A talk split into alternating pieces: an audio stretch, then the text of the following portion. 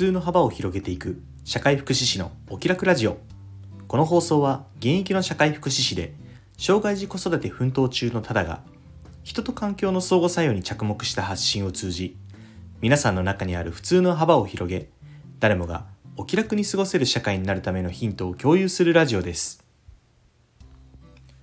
皆さんおはようございます。社会福祉士のただです。1月12日今日の放送を始めていきます。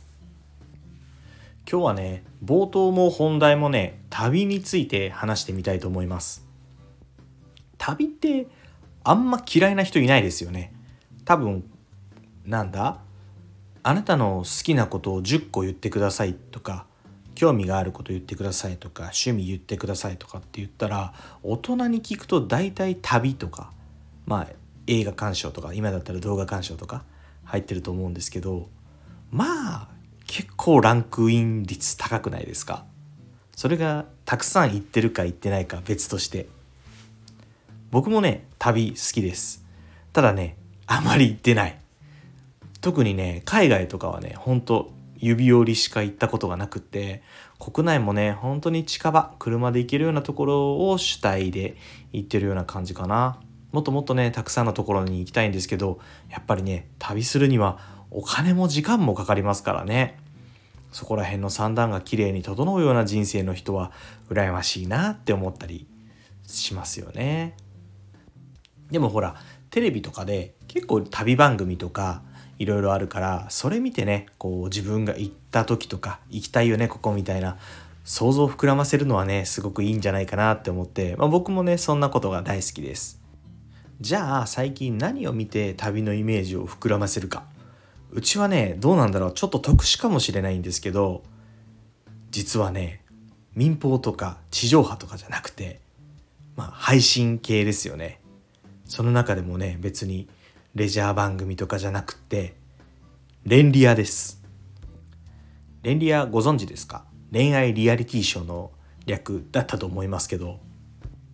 有名どころで言うとねやっぱりプライムビデオのバチェラーですかね。まずあのスタートのお決まりのカクテルパーティーの会場どこって感じしません？ね。日本らしいですけどね。でもそれに加えて海外多いですよね。シンガポールグアムパリタイメキシコ。なんか思い当たる感じそんぐらいかな。もっとあったと思いますけど。なんかそのそれぞれのロケ地で結構豪華な場所に行ったりしてね。いやこんなとこ行きたいなとかね泊まってみたいなとか想像をね膨らますわけですよね。ただねやっぱりバチェラーは結構お高めな感じがしてしまうどうしてもね。なんだろうちょっと高級リゾート地みたいなその国々の中でもねそういったところに泊まってるのかな滞在してるのかなっていうふうに思うから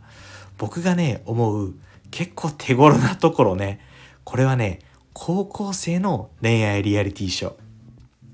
今日好きって知ってますか？今日好きになりました。の略かな？当然高校生の恋愛リアリティショーなんで男の子45人女の子45人が毎回出て2泊3日ぐらい？でそのカップル成立するかどうかみたいのを見ていくんだけどそれ自体のねこの甘酸っぱい感じも嫌いじゃないんだけど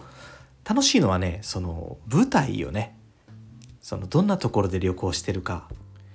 でバチェラーでも使ってるようなロケ地とかロケ地というか国もあるんだけどこうバチェラーほど豪華じゃない。結構こう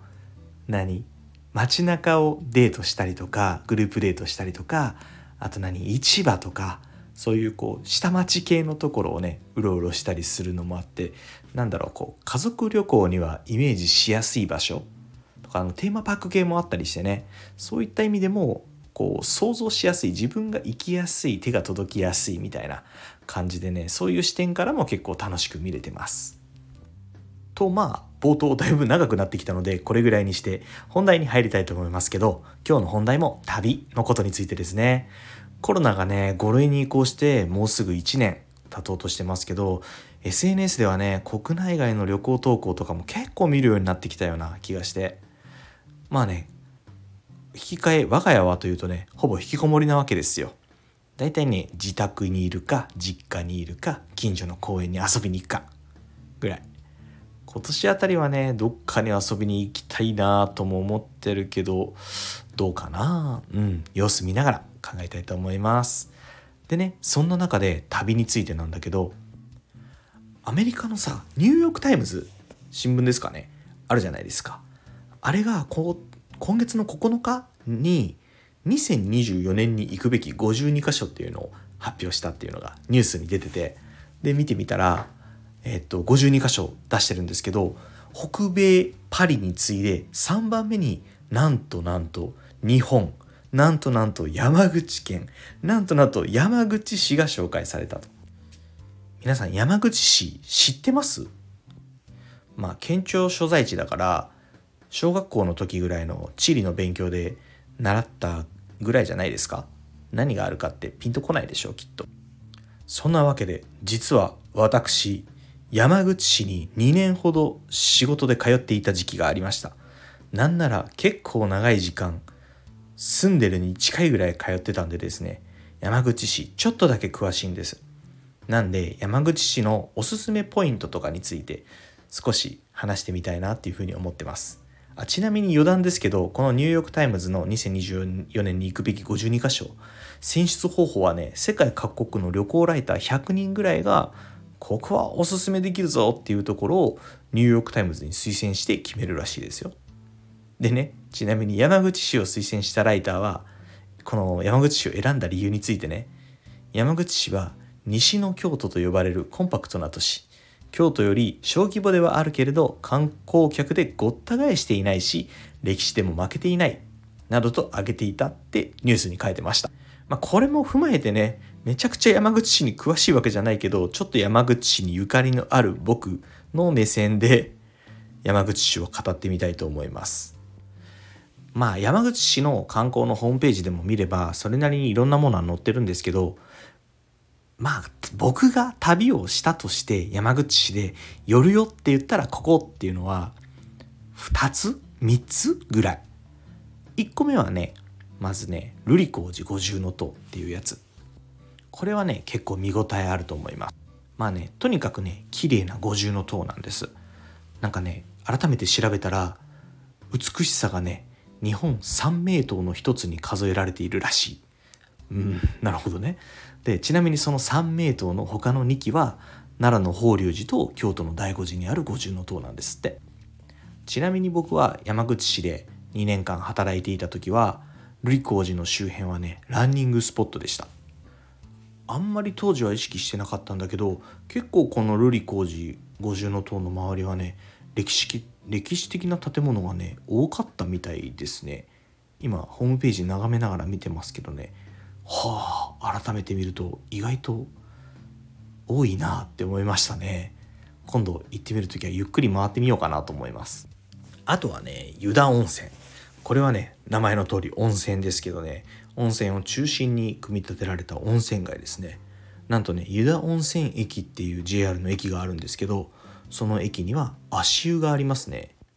ちょっと疲れた時とかはね、まあ通勤経路だったこともあるんで、ここの駅に立ち寄って足湯で少しゆっくりしてね、まあ家に帰ったりとかしたりしてましたね。あとね、割とおしゃれな飲食店が多い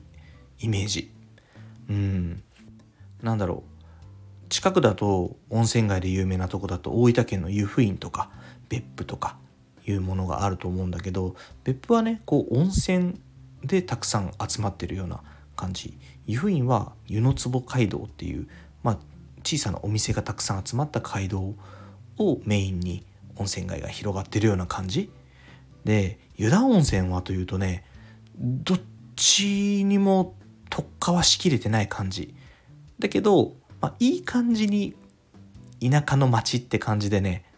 旅館とって夜うろうろするのにはいいかもしれない。こう家族で行くというよりはカップルとか大人向けなのかもしれないなっていうふうに思ったりもします。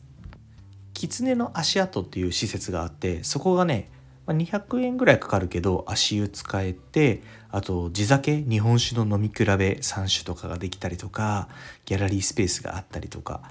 何かねちょっとこじゃれた建物で僕はね結構ここが好きでしたそんなわけでね京都をイメージしてくるとちょっとねがっかりするかもしれないけどまあちょろっと立ち寄って1泊2日2泊3日ぐらい楽しんでもらうにはすごく素敵なとこなんじゃないかなって思います。よかったらね是非この機会に山口市に遊びに来てみてください。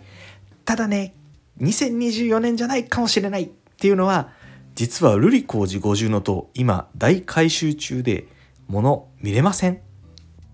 えー、ちなみに復旧作業令和7年11月頃となっておりますのでもうしばらくお待ちいただければと思います。でもね湯田温泉に行くだけでも全然いいですよ。もしね来られる方連絡してくれればおすすめの居酒屋とかお店教えますよ。